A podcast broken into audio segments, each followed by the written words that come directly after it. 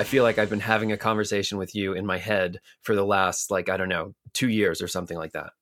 Yeah, well, I'm honestly glad that I was delayed a bit in finding your message because I've been doing, you know, I made that first video, right? And I when I made that first video, I was so fresh and so green within internet politics. I mean, I went through all the the alt-right pipeline stuff, so to speak, but I was still so green and like what was out there.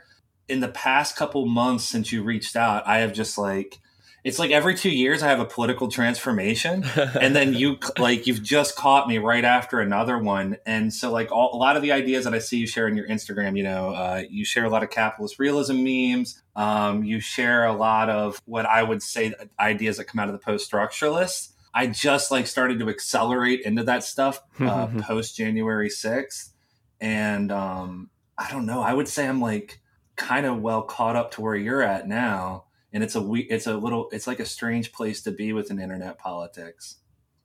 It's a it's a new place. Uh, yeah. the internet has changed a lot in the last few years too. Yeah uh, and i'm starting to realize that.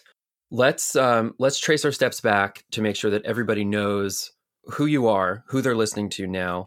I know your stuff very well I've easily done 80% of it. I've done the vast majority of everything you've published. Uh, unfortunately, you became the case study or the lab rat for a lot of these conversations. So I'm interested to to talk about the last few years and and see where you are now. I understand you're in a, a different phase, a different part of your uh, political journey, so to speak. Would you briefly just tell people what the video was and tell people um, some of the media coverage after that?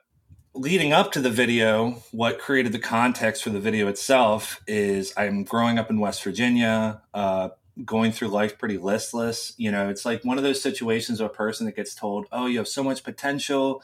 You're, you're going places," and then you graduate high school, you go to college, and then you just end up dropping out. You know, because I was too depressed. I had realizing now I had untreated ADHD, and I just couldn't hack it. And so I drop out. I'm end up back at home, you know, back, you know, I grew up in a very small town in West Virginia, right? And again, it's that cliche of like, you know, uh, like the main character in a Shin song, you know, you just want the hell out of your town and you can't stand it. And you know that there's more out there, but at the same time, you're completely naive and you don't know how to access it. After dropping out of school, I just felt like a complete failure. And I'm back living with my great grandfather, back in this town that I hate and I can't even really go hang out with people because all the people I grew up with are all on drugs, and I don't want anything to do with that life anymore. And so, really, I just sat in my room, just sat in my room, and I'm telling you, I sat in that room. It felt like years. It was probably only like six months, maybe a year. I laid in bed so much, my legs atrophied. Like, I just, you know, I could feel it when I stood up. And the only outlet that I had was the internet and you know, back then I was watching all sorts of shit. I was watching Athene, Athene wins the the gamer. You know, that was like he was the first one that introduced me to a concept that would later like propel me and drive me and put me on a little mission. And it was I watched his YouTube video, "God is in the Neurons," and he it started my head shortly after that. He did start a cult shortly after that. Ironically, I mean, yeah, yeah. Well, he made this video, God is in the neurons, and there was a bunch of pseudoscientific stuff in there. But the basis of the first half was he basically lays out some like foundational psychology and neuroscience concepts. And the one that really stuck with me the most was neuroplasticity. This idea that your brain is plastic and that you can learn and, and grow and, and develop new skills. I was like, oh my God, like I, I'm not stuck the way I am. And specifically, you know how i felt about my mental health and you know my confidence i was like i can grow all these things. So i went out i set out on this journey of like self-improvement right? That led me you know i would watch all sorts of things a lot of very cringe stuff. Never gotten any manosphere or incel circles but i did end up running into a youtuber by the name of stefan molyneux. And when i found stefan you know uh, he was running this YouTube channel. He said it was the number one philosophy show in the world, and he would do these like he would do these long form like call-ins where people would call in, and he basically do like pseudo therapy sessions with them. And then he'd do all this content where he was going into psychology and neuroscience and basically what I saw picking up where that Athene video left off. I learned a lot about psychology listening to those videos. But at the same time that I was watching and listening to that content, he was slipping in all sorts of social and political ideas, you know, anti-feminism stuff, uh, anti-Muslim ideas, a lot of a lot of like really fierce rhetoric around immigration. And you know, one of the biggest for me was the the IQ stuff, which you know invariably leads into the race realism. This idea that there's a hierarchy of races, and that we need to control immigration based on both IQ and race. It's not an explicitly white nationalist position. It's actually more of a civic nationalist position. He used but to be I, an anarcho-capitalist. He was. If you go back, mm-hmm. you know, uh, go back to the Stefan stuff of like before the arc of like 2016 when things really, really heat up. Um, he was kind of like a Bitcoin guy. Yep. Yeah. And that's the one piece of advice I actually wish I would have listened to. That's him. the me too. Because yeah, I knew yeah. about Bitcoin. I knew about it before then because I would troll dark web websites, yeah. you know, um, for uh, uh, redacted reasons. And um, I, you know, I, I whenever I found Steph, I, it's the one thing I would have listened to because I was listening to him like 2014. That was the one good piece of advice he had. You That's know, true. yeah, like. Well, I didn't listen to that piece of advice. I took all the other advice, and I, I kind of became a libertarian you know, I became that sort of an, ANCAP libertarian. And then and then the logic, what I call the, the great logic train begins. Steph would bring on other guests, right? So he might bring on guests that spoke a lot more about social conservatism. And then Steph would talk about social conservatism. And the argument was basically, well, you want this free libertarian society, which I was already predisposed to. You know, the, the, the freedom stuff appealed to me, right? And so I get drawn into that. But then it becomes, well, if you want to have your freedom, you have to have a country. And if you want to have a country, then you need to control for immigration because these low IQ people that are going to vote in socialism are going to come into your country and destroy it, right? Like very boomer memes. So so so slowly, and then you know there's also the idea that you have to have traditional family values to have a, a, a stable culture. So you you move from being a libertarian to being a social conservative. And now you're listening to people like Ben Shapiro and Steven Crowder, maybe even Jordan Peterson. I got really into Jordan Peterson. But then the rhetoric starts to ramp up. Donald, especially Donald Trump's getting in office and his rhetoric. You know, Donald Trump appealed to me for the same reason it appeals to a lot of people. Anti-establishment figure, uh, speaks his mind, just says whatever he wants, and attacks his enemies. Right, and that's appealing at the time, especially at the height of like the meme war. Right.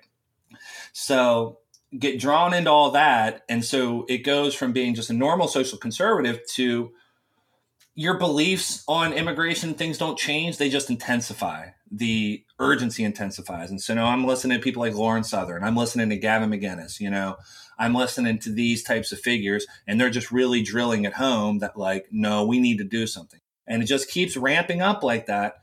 And then eventually, you know, towards the end of this propaganda process, which I'd say lasted about four and a half, five years, um, I was starting to listen to people like Jared Taylor, Richard Spencer.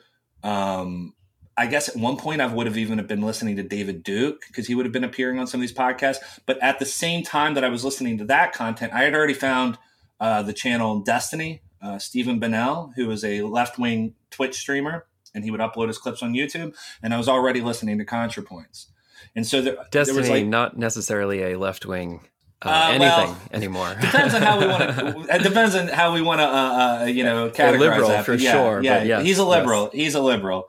Uh, so, so I would been listening to ContraPoints and Destiny around that time, and kind of juggling these two uh, opposing views. Destiny, listening to his content, really gave me a crash course in media literacy, I would say. Also, he like would directly debate with somebody like Lauren Southern. I, I have a lot of thoughts about debate culture, but you know those debates they were like a crack in the dam. Um, listening to ContraPoints, I would start to sort of see through some of the propaganda as well, some of the tactics that sort of like subtly groom someone into white nationalism, the far right. And then I would say a big part of what really accelerated, you know, me changing my views is I started going to Destiny's Discord server and having conversations with, with people in there. And I met people from all the different backgrounds that I was supposed to be afraid of Muslims, Muslims from Saudi Arabia, trans people, anarchists, leftists, communists, liberals, progressives. And very slowly, I think I just started to realize that um, things weren't so black and white is what I'd been told on the far right. And I kind of walked backwards. So I went from being that, like, you know, kind of pseudo fascist, pseudo white nationalist to going back to being a civic nationalist, to going back to being kind of conservative, to going back to being kind of libertarian, and then, you know, centrist for a while, and then, you know, moving from there. The arc that you're describing now, I have seen, with no exaggeration, hundreds of, of people go through this process. And I watched it happen between 2015 and 2017, 18. Um, it's the intro to the PDF that circulated a lot, Politigram in the Post Left, describing moving from anarcho capitalism to ethno nationalism, which sounds totally incoherent. Uh, uh, just, I mean, on the face of it, uh, open borders versus uh, uh, closed borders. So the the pathway between those things is uh, is complex. And I've watched people post in a similar timeline of what you're describing. I think uh, more accelerated, probably like a, a two year period for most of these kids. They're a little bit younger than you on Instagram. I think this just varies with the platforms, mm-hmm. but they move through those content producers. You can literally plot algorithmic recommendation pipelines. You can also plot just a, a clarity of thought where each of these communities or commentators is picking up on the inconsistencies of the person uh, before them, and these are all these are often in response videos. Um, there is a there, there's a clarity that you reach towards the end. This is the, the funnel analogy that both of us are are infinitely familiar with by now, and it refines into something quite extreme at the end of it. You were profiled in a Times article by Kevin Roose called "The Making of a YouTube Radical." You were also prominently featured in the podcast series Rabbit Hole, especially in the first few episodes. I, as well as the rest of the world, has seen your entire YouTube history. I imagine that is, um, I, I, I really can't actually imagine what that must be like. But uh, what I think is very interesting and is rarely talked about is that in your transition period between belief systems, you're actually consuming both types of content things that are mutually exclusive worldviews, you're consuming both of them at the same time. Um, and people are, are, I think they assume that when someone switches belief systems or moves from one idea to another, that they just uh, uproot everything and um, all of a sudden you're dropped into this new world. And it's actually like a process of slowly pruning through your news feed and consuming uh, mutually exclusive ideas, steering into one of them uh, and the drift is incremental. It happens. It happens over time. The question that has been on my mind that was not present in the mainstream media coverage is that de-radicalizing people from the right may not be very useful if it sets us back on the path towards climate catastrophe and increasingly brutal iterations of techno capitalism. So, moving people from the far right back into liberals recreates the same problems. In being the lab rat for a lot of these things, you were also put in a position where people would try and squeeze solutions from you, not just solutions for how to manage their platforms, how to manage their content and all the dissident voices, but also how do we restore the center consensus? Like, how do we hold society together yeah, I guess to pick up on what you had said before about managing online communities, there's not a clear path out of it. First, I would agree that basically it's weird. I don't know why, but everybody, almost all political factions seem to see me as some token that if they can grab me and move me to their position, it's validated them. They've sure. somehow become validated. I don't know why that is. I've had uh, people on the far right try to re radicalize me, I've had people on the far left try to radicalize me. I've had people in the center try to radicalize me um, or de-radicalize me, um, which I hate that term. First of all, I just want to say I hate that term because it's so loaded. It's almost insinuating that there's a stable position. There's just a stable, true, objective position somewhere out there in the ether. And that if we just grab onto it, hold on to it, that everything's going to be okay and everything's going to be safe. We never have to worry about politics ever again. I mean, to me, that's what de radicalization really is trying to say. It's trying to say, let's depoliticize it's the de- issues. It's depoliticization. Yes. The, the radical ideas now were common sense ideas in the 1970s. Yes. One of the things I try and do is draw a rhetorical distinction between uh, radical politics and extremist politics. Mm-hmm. So if you're talking about you're talking about fucking ISIS or you're talking about Atomwaffen, those are extremist politics. Yeah, get rid of that shit, deplatform them, whatever. Sure. But radical politics extends from everything from Donald Trump to Bernie Sanders. And th- these things are fundamentally not in the same category. So de radicalizing people creates the opportunity for establishment neoliberal interests to lump together extremist and regular common sense yes. uh, policies and do away with the whole thing. And that's really dangerous to, to have that slippage.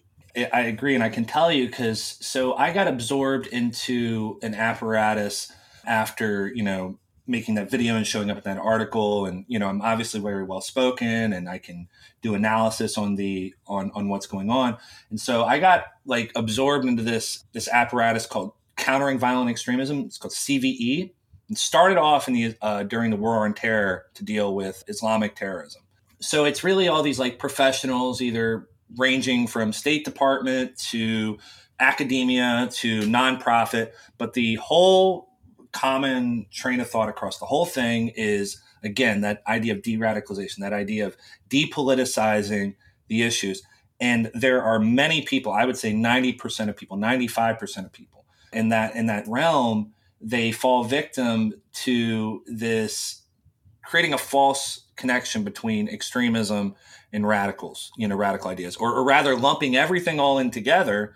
And so that anything that isn't in this like center core it's radical and therefore it's dangerous. In that realm, there's mostly a focus on the far right. But from what we've seen in the Biden administration, that focus is also on the left as well. And and it's going to end up creating more radicals is what they don't realize. They're they're going they're going to end up creating more extremists because the the issues that we have fundamentally are political. They fundamentally are material. That entire uh, ecosystem of CVE, they have this idea that they can just do counter propaganda essentially. They can do counter messaging and that they can inoculate people to ideas and they can counter message ideas and that'll bring everybody back to a center. But I've honestly got this theory if you scrape away all the ideology off of these radicals, if you were to somehow put them in an inf- information, a sterile information sphere, and they did not have access to these ideas, I think they'd radicalize anyway. And I think they'd find other ways to outlet their anger. I mean, I see that a lot with um, to me, a lot of the riots that we saw during the BLM protests, people like to blame that on BLM, but a lot of the people that were burning stuff down were non ideological. They didn't have a radical ideology. They had a lot of grievances and a lot of anger. And you saw how that just it came out anyway. I think people will generate their own ideologies. They'll generate their own narratives if they're basically being oppressed. So I, I don't think, think that it's going to work just the pure counter messaging. It's well, yes. So the prob the problem with counter messaging on its own is that you're trying to hold together an increasingly unstable social formation in that the requisite base the requisite base of society of just having access to the necessities of like food clothing and shelter employment whatever um, that shit is literally falling apart in that we have record numbers of homeless encampments life expectancy is dropping like shit is getting really bad uh, in this era of capitalism so let me thread together a few things here because I don't want to I don't want to lose any of the people are not often motivated by ideology. Um, I don't think that people are especially ideological now. Most people. That being said, there is a very broad, uh, there's a general description that fits the young men who are radicalized into ISIS, Islamic extremism, uh, what have you. These are men who are falling from what was previously the middle class, who are being precariatized, in Marxist terms, proletarianized, and they do not do jobs in which they can organize as workers. So, to maintain their status in that society, they form essentially these like gangs, these squads that enforce the traditional older social values onto the rest of the population, which maintains their class position. So, if you bring that lens to American extremism, and I know that you and I in the last few years have definitely been looking at the same diagrams, the same counterterrorism documents, which is where this funnel analogy often comes from. It's funny too, because the liberals really don't like when you talk about the disproportionate amount of young Muslim men who slide into violent extremist groups. They're very uncomfortable about that. But literally, the counterterrorism documents for combating white nationalism are based on the studies of people who join ISIS. Yes. So the consistent position here is to say that ethno nationalism is white people ISIS. And it's not about the total number who go out and do violent attacks. It's about the disproportionate number that come from this group. Neither of us wants to embolden violent extremists at any end of the spectrum. And I know that you've been in some of the same online places that I have and seen these things in terrifyingly vivid light, really knowing what it's like. That being said, we're not uh, stupid radical centrists where we think everybody's going to get along or, or whatever, but there's some level of civil engagement of discourse that needs to happen, or the unsustainable crisis in the center is going to continue to shed towards the violent extremist fringe no matter what we do about it. I think you can find these kernels of truth at either side that will reveal something that is maybe not discussed through the media. I think a lot of that has to do with relatively humble, moderate solutions of rebuilding a labor movement, um, creating societies where people are materially secure. My parents got the best slice of the American economy, uh, and basically no one else after them ever did. I was uh, I was graduating high school two year, a couple years after 2008. So yeah. okay, I was in the middle of my yeah, so I would have been a sophomore in college. The way yeah. I like to say it is, my generation was the last generation that was promised a nice future, hmm. and we believed it. The Zoomers don't believe it. They're just like they don't. Just like no, it's crazy. the anyway, millennials continue. believed it. The millennials, yeah, we, we really we did, fell yeah. for it. We were like, wait, what? 9-11 happened. I'm in third grade. I'm like, wait, what? What does this mean? And I'm like, oh no. Yeah, yeah. Well, that's um. There's a big there's a big turn of like America's role as a superpower in the world, also, and maybe broader questions about whether it is possible to turn back to capitalism that was like had healthy growth rates and and all this stuff but the fear through this process of the unsustainable center is that it's going to shed towards radical balkanized groups that uh, become increasingly violent and extreme and then you have a disintegration of the country and politics as a whole. Okay so part of what i would like to see is creating some type of discourse between these sides that can restore can restore the prosperity and the conditions of a few decades previous to, to reverse the tide of neoliberalism. I have my own ideas politically about what that's going to mean, about a broad coalition. But how do we prevent the direction that social media is currently trending in, where the radical fringes are being pruned in ways that are limiting the, the discourse? Like, are, are we just going to be in a world where there's like 20 right wing channels on Odysee, and then there's 20 left wing channels on Means TV, and there's no crossover between those spaces. They literally don't know each other exist.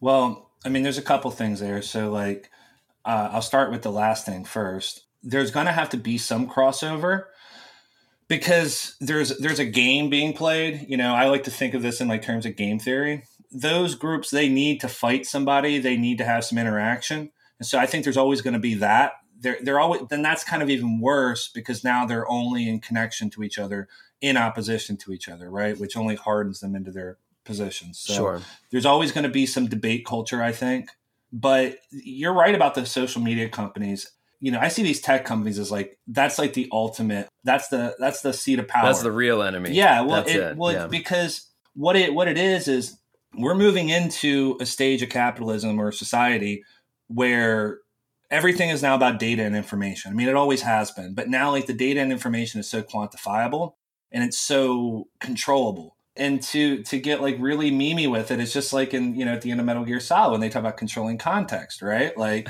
it literally is that situation. And the way I see it is even even a lot of the elites that are currently in power are going to be struggling with this where these tech companies are going to come in and because they control the discourse they control the means of of discourse and communication and or social organization. And they also control the signs and the symbols. Because look at something like disney for example. They have everything trademarked. You know those those, those types of laws are going to accelerate. I mean, in china they just straight up censor the web. They completely control the signs and the symbols. That creates like a matrix like propaganda machine where they direct all the different classes of society in this sort of like gamified way, right? So that's that's where all the power is heading. And yeah, they're going to they're going to try to limit as much discourse as they can. and they and they will be able to. You know, the internet is already becoming like highly corporatized, highly commercialized. Uh, you Google something, you only get so many different results from it. Do you think that YouTube, social media, search engines, they've changed in the last few years? Do you notice a change in, let's say, like the last five years? Well, yeah. I mean, I notice um, when you search something, all the mainstream articles come up first. And it's not even a function if someone goes through and manually does that. I mean, those are the things that are getting all the clicks and the views. And, and as more mainstream audience comes in, that's going to only accelerate, right? Because those are the most those are the articles that are the most readable. There are also there there are specific data voids that were exploited by mm-hmm. groups like Jared Taylor, American Renaissance, um, that they optimized for keywords that people yeah. would mimetically plant and discover later on, uh, and that has been manually adjusted right yeah, so, so, so, the ability to plant a meme has been significantly reduced from five years ago yeah so they're gonna they're gonna limit people's ability to run ads. They're gonna limit like what keywords you can use. That's something i'm noticing a lot lately is just how good the algorithms are picking up on keywords and then censoring you. Like especially yes. on youtube um, a lot of people have gotten their channels flagged for just talking about vaccines in general yeah. gotten their channels knocked off. That's because that algorithm's listening 24 7 and i just expect that to to accelerate. As a contrarian as a counterpoint to this um, I don't know how seriously this was intended, but I had an artist say to me that um, at least in China, where you have state controlled media, you know that everything is false. Yeah. Whereas in the American version, you have to choose from 20 different channels and synthesize the truth by uh, digesting all of them. So maybe it's preferable as we move into this dystopian future to just know that everything in the media is a total fabrication and reality is something separate maybe maybe more of a thought exercise than a practical. I, I would love for that situation because you're right. I know exactly what you mean. Um, but in 2011, you know, 2008 to 2011, when you would get on the internet, you would see dissonant stuff everywhere. Right. The first thing you type in, you'd see you would see dissonant actors posting those things. You know, it was not hard to you go on YouTube. It was not hard to find dissonant messages to things. But nowadays, you either get a mainstream message or you get this sort of recuperated left. You know, like you know, I think I think a lot of the bread tubers fall into this, where it's like a radical aesthetic but it really is just a repackaging of the same old neoliberalism. This okay, yes. So this is this is the the issue. This is the um, the fork that we're at now in inheriting a lot of bad left wing ideas. I was very hopeful for BreadTube. We streamed 70 hours. We looked at every single fucking channel on BreadTube. Mm-hmm. Uh, we did the full survey. There were a few gems in there for sure. But what seems to have happened is that as the right wingers were pushed off of the platforms, it eliminated the idea or it eliminated the potentials for these ideas to be interrogated from the other side. And so BreadTube erected all of its own dogmas of basically reinventing like radlib politics. So it's very easy to quote quote de radicalize somebody from watching right wing YouTube videos, and then they're culturally progressive and they don't hate trans people anymore but that doesn't necessarily equip them with the tools to know where surplus value is being extracted in their workplace. It doesn't it doesn't put them on a pathway towards well maybe the issue is that labor organization has been essentially eliminated from american life what was rolled back in the tide of neoliberalism is the reason why you're immiserated right now. BreadTube is not interested to do that. BreadTube mm-hmm. is interested to make you not racist and not transphobic, which is yeah. is great, but uh, it is fundamentally incapable of resolving the contradictions that are at the center, which is this, the rampant privatization of all that exists.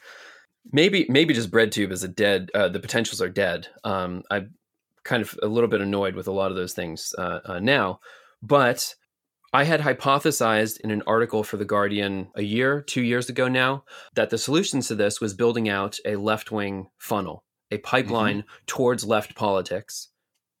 These, um, I'm sorry to use him as an example, but he just annoys me to no end. Uh, Thought Slime does this like debunk of Nick Fuentes, and he botches it horribly. He embarrasses himself in the in the process of like calling this guy like an evil, you know, very moralizing critique and then because Fuentes is not on the platform, he can't really make a rebuttal, but he he makes a rebuttal and uploads it to BitChute or whatever the platform he's on now, and he fucking just mops the floor with this yeah. guy. And so people who were, as in your experience, consuming Thought Slime's content and consuming Nick Fuentes when they see his response, they will never go back to ThoughtSlime. Nope. So that that contested space is actually really important, and you actually do have to bring people to your side by convincing them the possibility for that is what's being squeezed out in the neoliberal capture and ramping down of dissident political speech on the platforms. Yeah, I mean, like two years ago, I was basically advocating that BreadTube should either through debate or response videos algorithmically conjoin themselves with the far right in this abomination of of, of online and politics. now we have Vaush. Thank you. oh, that's not the abomination I wanted. Okay, that's not the abomination he I was is, talking. He's about. writing both of those recommendation algorithms, though. That's what is like. I mean, the oh. growth of that channel is there's nothing. There's never been anything like it. There hasn't, but you're going to you, you, are getting the worst possible politics you could. Like. And that's the dissolving back into the rad lib, like anarcho Bidenism exactly. shit of like, yeah, yeah. It, it, exactly. And, you know, what I'm kind of like waiting to see is when actual radical leftists come onto the scene, are they going to get deplatformed in the same way? And, and my, my intuition is that they will and that's going to be interesting to watch. Well, what what radical left is the is the other question because there's um so I mean I, have been following these things, trying to report on it as it happens. There's a few. Uh, there were some groups in the UK that were taken off of Facebook. There were various anarchist groups. Uh, one of them in, in Brooklyn, uh, not far from me, that was uh, taken off. But I got to say that there are real rifts and fractures in left wing thinking. And um, some of these anarchist ideas are just fundamentally not scalable. They yeah. are localist in their ambitions. Um, and I'm all about having horizontality between you and your dozen friends at the potluck, but that's not going to restore the the society before neoliberalism, which seems to be the cause of what is shedding people to these far right reactionary ideas. So, yeah, we can all say that like these right wing politics are terrible and we should uh, combat them, but um, offering a solution and like bringing people to something specific it can't be like these antifa i forget the name of the group in the pacific northwest but um, the day of the inauguration walking around with a sign that says we don't want biden we want revenge and it's a picture yeah. of an ak-47 like those are literally the worst optics like you're working for Andy No. that's the person who's going to capture the value of your activism. It's counter messaging to the other side that these people like yeah. just really want to destroy society. So there's a habit for people to like some right winger will post the left just wants to destroy civilization and um, be gay. And the first comment is like yes this but unironically. It's like don't destroy civilization. Don't allow the satirical exaggeration of your beliefs to become your unironic beliefs. This is not a consumer identity. We need housing and healthcare and, and whatever. Oh, can you talk about um, the job? Can you talk about Peril? Um, so I'm not actually working at Peril anymore. No, okay. So I, I, was working at Peril, and it was it was one of these CVE organizations. Sure, uh, they don't call themselves that, but uh, that is that essentially is working to do inoculation and counter messaging. Yeah, and I guess again, my frustration with some of these things isn't so much inoculation or counter messaging, but it's what is the. There has to be a thing that people are being brought to. Right, right. They people on the internet are not going to be expect. You know, maybe some like alt lighters, maybe some like boomer conservative, you know, types. Maybe, may, maybe those kids can be brought back to some Biden centrist position, but it's the it's the funding structure of like there's there's no reason why billionaire philanthropists are going to fund the revitalization of a left wing labor movement in the U.S. Like no they are very interested in de-radicalizing, but they fundamentally cannot solve the the problem. And even the de-radicalization, they're not even the, the, the money isn't exactly like wholesale there to just be thrown around for de-radicalization either. Mm-hmm. What I mm-hmm. see you know happening, especially coming out from the Biden administration, is a securitization of the problem. Basically, uh, sure, how do we sure. how do we track these people, monitor these people, yeah, and put them yeah. in jail? Mm-hmm. And but going back to the counter messaging, anybody that's listening to Nick Fuentes, anybody that's listening to say people in further than that, Eric Striker, Keith Woods, all of these, you know, explicitly fascist. And when I say fascist, I don't mean it in the the way that people like to throw that word out, you know, a way to slander their enemies. I mean revolutionary right wingers. They're not going to be drawn back over to Vaush or to Biden or any of those positions because they're revolutionaries now. They see through the problems, they see through the problems of capitalism, and they have, and when it comes to the problems of capitalism, the people that are listening to, say, Keith Woods, they have a pretty good analysis on it.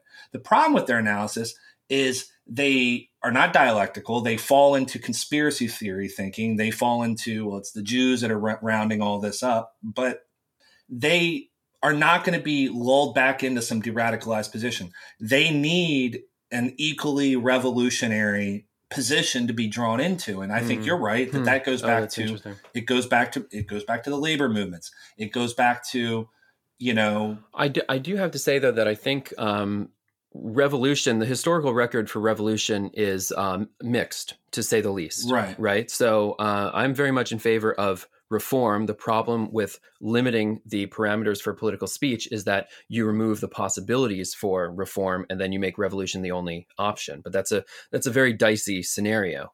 Um, do you see the internet and social media in the last few years drifting more to the right, more to the left? What have you observed in this space? I don't know. That's hard to it's hard to answer. I mean, for a lot that were on the right, they've drifted further right. I think you know the America First, um, Nick Fuentes stuff that really had a huge that had a huge impact. That had a huge wave. I'd probably argue bigger than the alt right did. Indeed. On the left, you I don't know. I guess you kind of just see the people in their camps have been increasingly drifting further further to those two sides. I don't know if I could say that everybody's, but now what I'm seeing is like this split what I'm really noticing now is like this split on the left with the anarchists and the revolutionaries, and especially with the MLs all the way over here. They're put there. There's like a, a push pull effect happening where a lot of those people that first got drawn into the radical aesthetics, you know, the rad lib aesthetics of like ContraPoints or Vaush, they're all like moving right. You know, they're all moving hmm. towards no, capitalism's not so bad. Like you hmm. guys don't know what you're talking about I guess like I see some people getting more urgent to the problem and becoming more radicalized. And then I see other people kind of going back to that center almost Biden position. And it's happening mostly because of the what they see as the absurdities of the radicals, right? Hmm. And th- again, they're being pushed mainly by you know tankies and anarchists. So I don't know. I, I it's it's very hard to say like on scale what's happening but I see like within these little micro communities, people polarizing more and more. And on the left, it's splitting, and it seems it seems to me like the center center constituency might be growing a bit faster than the than the left constituency, the hmm. radical left constituency. There's definitely um, there's a sense of like the possibilities have been evacuated because we're now in this moment of like the return to the center you know Obama is back because Biden is in power and and whatever. But um, in terms of developments on the left, the post left stuff is interesting. Um, I think people are very right in their criticisms about the current instantiation of left wing politics, the DSA being more concerned with uh, superficial Twitter politics than uh, moving materials in the real world. All of those concerns are valid. Um, it's not actually an excuse to not address the material stuff in the world. Um, I think this is a healthy period of development where if there's a little bit of factional infighting, maybe we can remove some of the not so useful elements of it and reach a, a more coherent synthesis. Um, I see the inklings of that now. I'm forever the optimist, so uh, I could be wrong on this front. But I think maybe that brings us back to where you and I are each at as people who came from other walks of life but are now content producers how do you imagine yourself and your own work interfacing with these problems? What is it that you're you're trying to put out? You had mentioned when we spoke earlier that you were going to start a new podcast. You're moving from video to audio.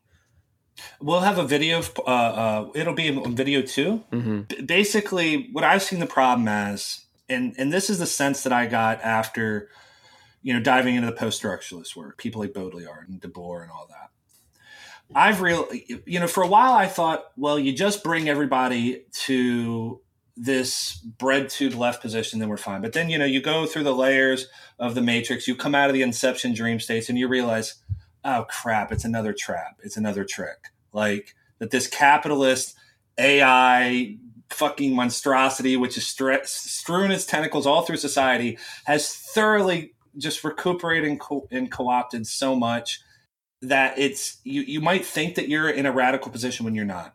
And so I think where I'm at now is Well, why is that? Well, it's because people are caught up in this very hyper real, just dream state where they're not interfacing with reality, right? They're not interfacing with material reality. They're really much caught up in culture wars. They're caught up in their their ideologies and whatever aesthetic form that takes, and they're not dealing with base reality.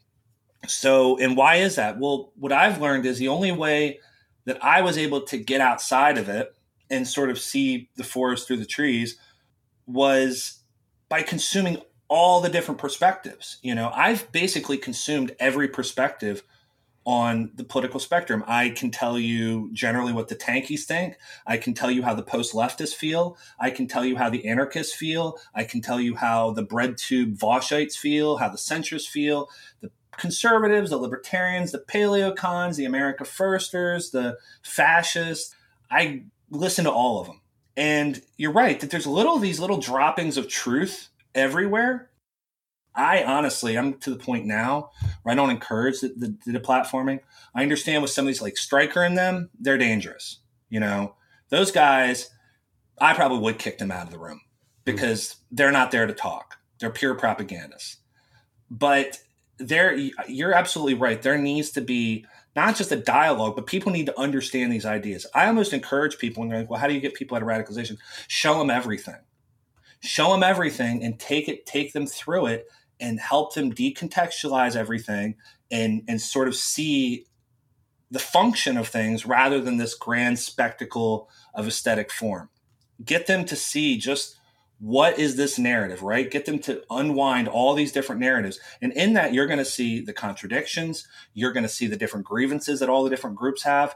And then we're going to be able to maybe get out of this postmodern, post truth problem that we have and get back to more of a consensus because you're right if we don't have that consensus it's it's going to be war in this country it's legitimacy yeah the legitimacy of the state of the nation is is falling apart yes yeah and and this is and this happened in in you know, people talk about Weimar Germany. There's a much more prescient example. It's Yugoslavia. And in Yugoslavia, they saw this. They saw a cultural polarization. They saw political polarization. They saw a breakdown in reality, even on the way that people would use words, you know? And you already see that now. And and that ended, you know, it ended in ethnic conflict. The ethnic conflict wasn't the motivator. The race war won't be the motivator, but that will be the end result. It will be a culture war, it'll be a race war. It will not end well. And, you know, I honestly think the far right will win that battle, at least in the interim. Hmm. And what I'm seeing now, I guess if there was any concerning trend that I see, it's not like some burgeoning ethno nationalist movement. It's this sort of like mixed ideological populist movement that one maybe would get excited for in a different situation. But in this situation, the people that are kind of like running the narrative show are people like Tucker. You know, Tucker Carlson is the one kind of propelling this anti-establishment narrative, and you see it. You can see it on. You can see signs of it on Twitter. You know, where you have Glenn Greenwald and Aimee Terese and all these different left-wing figures, which actually I would argue a lot of times have a better analysis structurally of what's going on. Having this like horseshoe alliance with people on the far right. That's the that's the danger. That that's the danger. If Tucker gets closer to the correct analysis than what appears to be the left wing alternative, that's a loss. That's a loss uh-huh. every time, um, and that's why that's why right wing populism is such a a real um, a real threat is because it gets close to the truth, but it can't actually bring it the whole way home, and it's fundamentally confused about how to fix its own grievances um, those are things that can only be rectified by the left, but unless there's a left, they don't get fixed. I love this idea that the way that you de radicalize people is you show them everything. That's uh, that's powerful. Yeah, I think it makes a lot of sense. We're just about at the hour now, so I think um, I'd love to talk if you have a little bit of time after the record. But um, oh, well, let me. Okay, I'm going to ask you one more question, and then then I'll give us an out. And you can totally pass on this if you don't want to answer it do you have a political label that you like to use now? Um, I, see, I can't use this label because it's been co opted by this crowd, but I would put myself in some sort of post left camp. in in the sense that I'm critical of the current left movement. I think it needs to expand itself more. They ruined um, it for all of us but but it was I such know, a good I don't want to be. I don't want people to think I'm like a an Aimee Terese stan, like or. or well, before or, that, it mentioned narco primitivism, so it's well, it's drifting. I have some. I have some. Uh, I have some sympathies towards primitivism. I have myself. noticed from some of your posts. Yes, I'm very folk I'm very, punk, well, and, I'm, yeah. I'm I'm probably some sort of neo luddite. I'm very uh, uh, sour I read too much Land, and so I'm sour on technology. Now. I see. I see. Well, I will. Uh, hopefully, I can convince you to come to the other side of being pro tech, but also on the left. That's. Uh, yeah. I'm shilling. I'm shilling very hard, but uh, people seem receptive to it. Okay, so yeah, post. I mean, uh, look, if you don't have criticisms of left wing politics right now, uh, you're not paying attention. So that that makes total sense to me. Any last things you want to say? Is there any projects you want to plug? How can people get in touch with you, find out more about your work?